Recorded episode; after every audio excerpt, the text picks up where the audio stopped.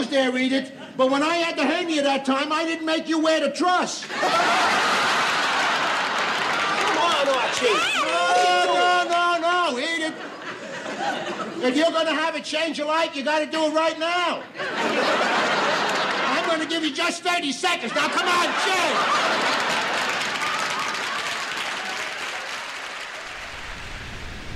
What you just heard was a clip from an episode of the iconic 1970 sitcom All in the Family.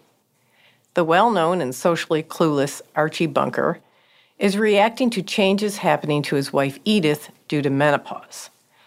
As was typical for the show, the episode broke new ground, talking about something most people had considered out of bounds. While some things have changed since the early 1970s when talking about women's health was considered taboo, you may be surprised to learn that those perceptions haven't changed much since then. 2%. That's the total percentage of products in the development pipeline that are women's health products. And overall venture capital investment dollars in the space? The same 2%. That leaves a huge gap. Today, we talk with two women in biotech who are trying to change the narrative and improve the numbers around women's health. I'm Teresa Brady, and you are listening to I Am Bio.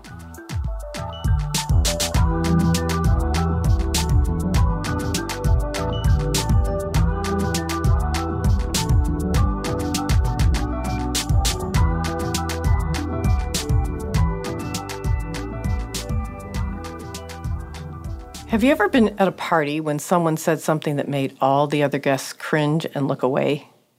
Well, that used to be the standard reaction when it came to women's health.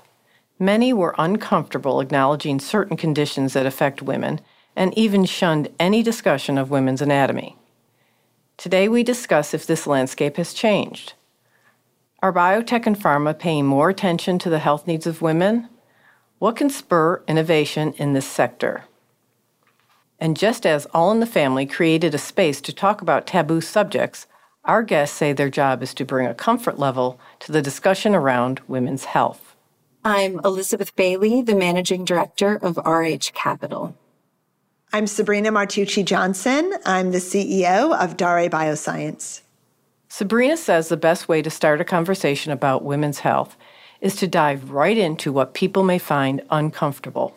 The way to get people more comfortable talking about women's health is frankly just to make sure those conversations are happening everywhere and using the appropriate language my favorite over the years of, of working now on women's health and at Daré is being in a room with a group of men. And almost doesn't matter which product in our particular portfolio I'm talking about. I just try to get vagina in pretty much the first sentence. It's disarming, it's shocking sometimes for people, but then it just gets it out there. And then we're just having the conversation, just like we would about any other therapeutic category.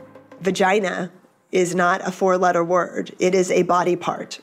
it is part of the anatomy. And using the right language right away, just like we do in any other therapeutic category, really makes the whole conversation more accessible. It makes it more comfortable in mixed company if you're using the appropriate language immediately, unashamed, and just dealing with it head on. Elizabeth agrees. I think for a very long time, maybe forever, people didn't want to talk about women's health. There's such stigma associated with things related to menstrual health and menopause until we actually are able to talk openly about our health issues and engage others to talk about our health issues, we won't be able to move the needle in this space. I think normalizing the conversation around women's health is essential. Removing the stigma associated with talking about things that have historically made people really uncomfortable. Having women in decision making roles, whether they be at venture capital funds, in industry, in research and clinical organizations, in academia, we need those voices at the table. We need them in every room where decisions are being made. I think that narrative change of women's health matters to all of us. Sabrina founded her company, Daré Bioscience, in 2015 because she saw a gap in existing treatments for a host of conditions faced by half the population. She talks with us about this unmet need. One of the things that we're trying to do as a company is bust those myths. And one of the myths that has been out there is that there are no unmet needs in women's health. Hopefully, we can adequately address that simply through education of making people aware of the healthcare conditions that uniquely affect women and the unmet needs in those sectors. Our development candidates encompass everything from contraception, vaginal health, sexual health, through to fertility. We are always looking at enhancing our portfolio and looking for the next unmet need to address. Our portfolio is very differentiated in that every single product has come from another innovator. We did not invent any of these products ourselves. As a business model, we start with the unmet need in women's health. We develop a target product profile of what would be a great product to address that if we were designing that product from scratch. Elizabeth has the same goal, but she uses the power of money to change the narrative. RH Capital uses the venture capital model to invest in women's health companies that are advancing health equity in the United States. We are 50% of the population and we birth 100% of the population. Our health really does matter. It matters to everyone. And normalizing that, destigmatizing, is the way that we change the conversation. We need to start talking about the business case in women's health. We are an enormous market with unmet needs. And when you look at how investment decisions are made, we should be a great investment bet. Venture capital backed companies get products to market three times faster. We know the incredible impact that venture capital backed companies can have in healthcare. There has been little to no investment in the women's health space over the last 20 to 30 years. We look at health equity along both gender and racial lines, and there are huge disparities in the US in terms of the access to health care and health outcomes. Our fund is really looking to invest in innovation and startups that are looking to improve health equity for all women in the US. Sabrina believes that Elizabeth's model, growing venture investment in women's health startups, will yield both health and financial returns.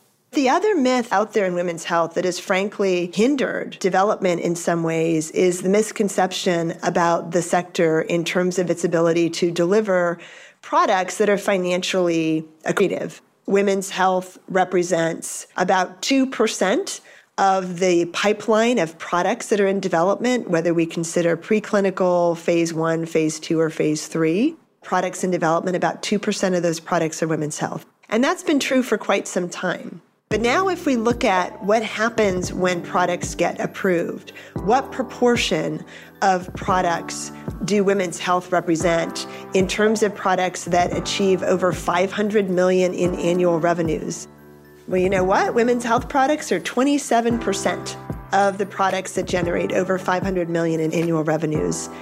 And those 27% of the products that are women's health in that bucket of products that are over 500 million in annual revenue, they contribute 35% of those dollars.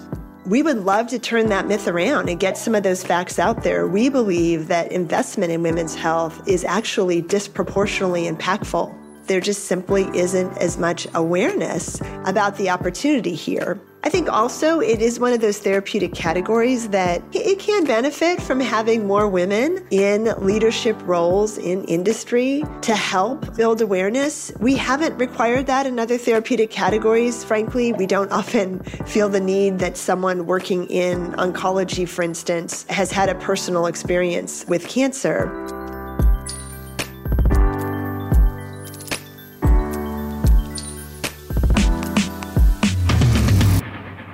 When we think about women's health, we often think about fertility or reproductive health and breast cancer, which are all very important areas of research.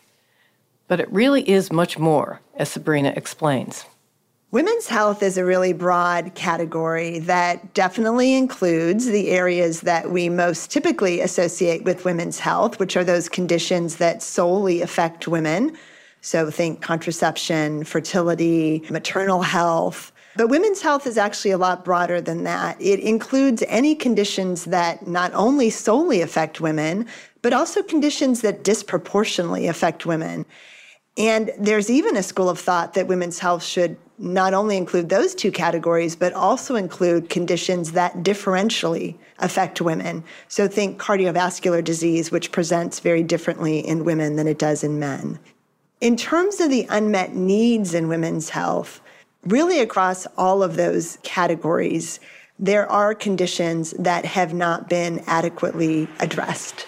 If you think about menopause, there are a number of aspects of menopause that are still not adequately addressed. We know what we need to do to address the hot flashes or the vaginal symptoms of menopause. We just simply need to do that as an industry and deliver drugs that make more sense for her. Menopause, no one talks about menopause, but it affects 45 million new entrants every year. And so, therefore, unlike other therapeutic categories, women's health is also a sector where it can benefit from having more women in the room simply just to make sure the conversations are happening. I look forward to a day when that's not required when the men will all speak as openly about some of these women's health issues as people do about other therapeutic categories where we don't expect them to have had a personal experience with the condition in order to lead. Elizabeth agrees that representation is key to advancing innovation, and she has witnessed a sea change since the COVID pandemic. When we started back in 2018, discussions about health equity were really not happening as much as they are today. But fast forward to 2022, in part because of the COVID 19 pandemic, there was a big bright light shown on health disparities in the US. And so companies really started to pop up all over the place. And there was a recognition that women's health was really underserved by venture capital. There was this huge mobilization across the entrepreneurial ecosystem and women in particular saying there are not companies that are serving my needs and I'm going to start them. When we look at the pipeline over the last few years of opportunities, we have tons of new founders, new CEOs entering the space. We can do so much better. We need to look to the private sector to develop solutions to serve these women. And we need to include them it goes back to this issue of making sure that you have the right voices at the table at all levels in addition to women being decision makers and making investment decisions, you need to have the voice of the community in the room to listen to what is needed, what is acceptable, because without that kind of buy in, it's really hard to improve adoption of solutions.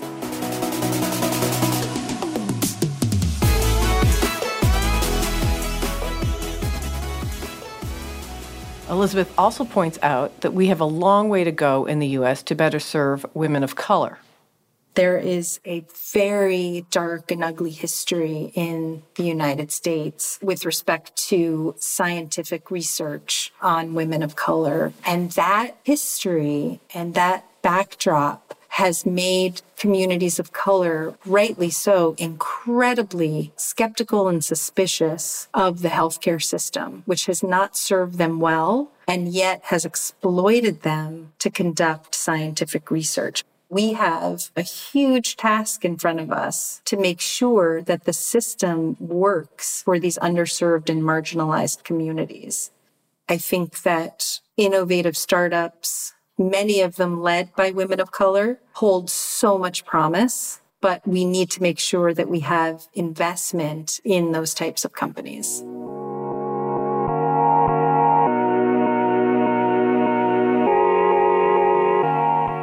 When we come back from a break, we'll delve deeper into the importance of including more women in clinical trials and what our guests are doing about it.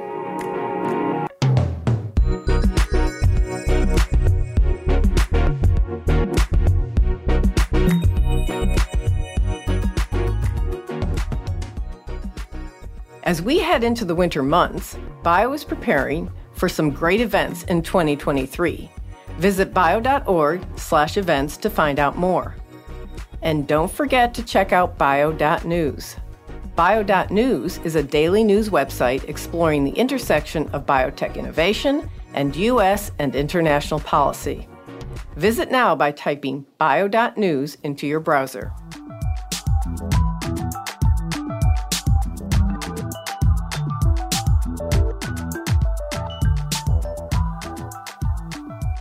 Another myth that hinders innovation in women's health is that women are reluctant to be in clinical trials. Here's how Sabrina refutes that claim. Working in women's health is also fascinating in that women are very enthusiastic participants in the healthcare system. Many people are aware of the statistics that women control 80% of the healthcare decisions in their household. And that ownership of their health and healthcare decisions has definitely been visible as we've conducted clinical trials. Every single one of our patients in our clinical studies is a woman. And we have found that women have been to date overwhelmingly interested in participating in this research. Our female sexual arousal disorder study, we had over 10,000 women complete the online screener for the study just within the first few months of posting that trial on social media. This is another area where there are myths. There are myths out there that it's hard to conduct research in women, or that women are unwilling to participate in clinical trials, or that it's difficult to enroll women in clinical trials. And we have absolutely not seen that to be the case.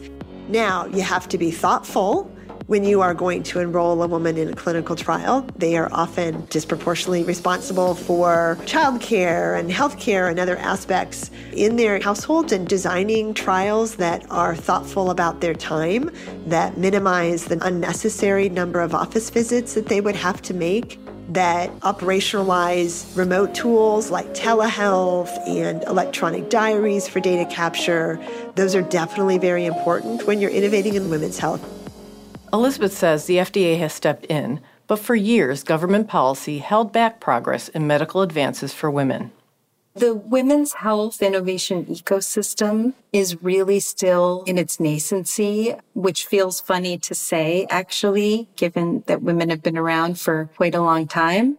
And we've seen incredible medical and scientific advances in other fields there are a number of reasons why women's health has not advanced to the same pace as some other areas. It was as recent as 1993 or 1994 when the FDA made policy changes to actually facilitate inclusion of women in the earliest stages of clinical trials. Before that, they had been left out. We're talking about not so long ago that women were actually excluded from clinical trials. Back in 1977, pregnant women were actually banned from clinical trials. I think with good intention, because of some adverse events in things like the thalidomide trial, the overhang of that has really been a disadvantage to drugs and medical devices actually being tested on and having women factored into medical advances. I think there's a real history of disadvantaging women, not including them, not including their voices, certainly, and definitely not including their bodies in medical research. That alone puts us way behind men in terms of scientific advances. Two of the areas that RH Capital focuses on are maternal health and contraception. Elizabeth tells us why. Almost half of all pregnancies in the US are unintended. Part of the reason for that is the lack of options for women who don't want to use hormonal birth control one of the focus areas of our fund is really to invest in the next generation of non-hormonal contraceptives for both men and women because we actually think that male options also benefit women's health. One of our companies, a company called Cirqle Biomedical, is actually focused on a new option for women's contraceptive and specifically non-hormonal on demand something that really doesn't exist right now. We are really excited about the science. We think that it promises to create a really important option for women who are looking for alternatives to hormonal birth control. We also think things that are controlled by women can be used on demand, are very low cost, and yet they have to be as effective as the pill, hold great promise for reducing unintended pregnancies in the US. A lack of options for women extends beyond reproductive health. For example, 40% of women experience female sexual dysfunction, yet only a small percentage of women even seek medical attention for it. It is something you just don't hear or talk about. Sabrina says it will take a concerted effort to shake the stigma and move towards normalizing the needs of women. To have that conversation, you just got to get the words out there right away and, and normalize it. And that's what's going to happen. And we've seen that in some of our clinical trials that we're running as well. We're running a study right now in female sexual arousal disorder, and how shocking it has been to learn that almost to a woman, the participants in this study have not talked about the condition with their partner until they enrolled in our study. And we helped give them some of the tools to communicate with their partner about the condition and its physiology, and that it's not her lack of interest in the partner and it's not her boredom with the relationship, but this is a medical condition. And so, even doing more clinical research in women's health and getting into the communities and giving people the tools when they participate in the trials to have the conversations and with social media, hopefully they'll get on and talk to other people, five other people, and share the knowledge. And that's how we're going to make a difference is by normalizing some of these conversations so that people can be more aware and can take more ownership of their own healthcare decisions. Sabrina points out the obvious disparity between addressing men's versus women's sexual dysfunction.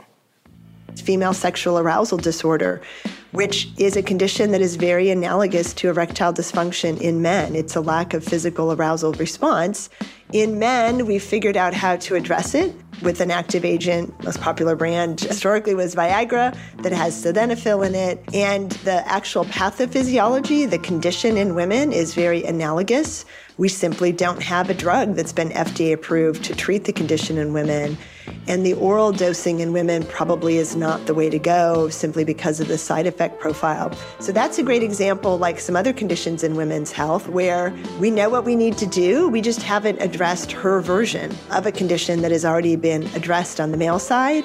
And that's the kind of difference we can make as an industry. And that's a great example of a place where we understand the type of drug that makes sense. It's simply a matter of actually studying it now in women, in her version of the condition, and making it available as a prescription product.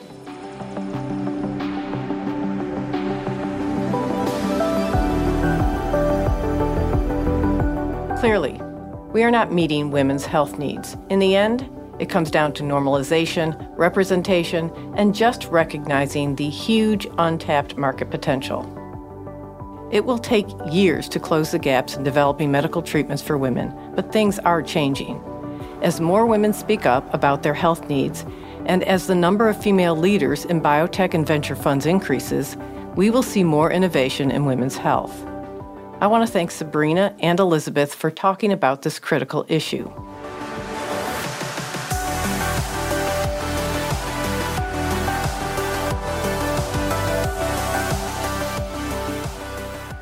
Make sure to subscribe, rate, and or review this podcast and follow us on Twitter, Facebook, and LinkedIn at I Am Biotech. And subscribe to Good Day Bio at bio.org slash goodday. This episode was developed by executive producer Teresa Brady and producers Lynn Finnerty and Rob Gutnikoff, and was engineered and mixed by Jay Goodman, with theme music created by Luke Smith and Sam Brady.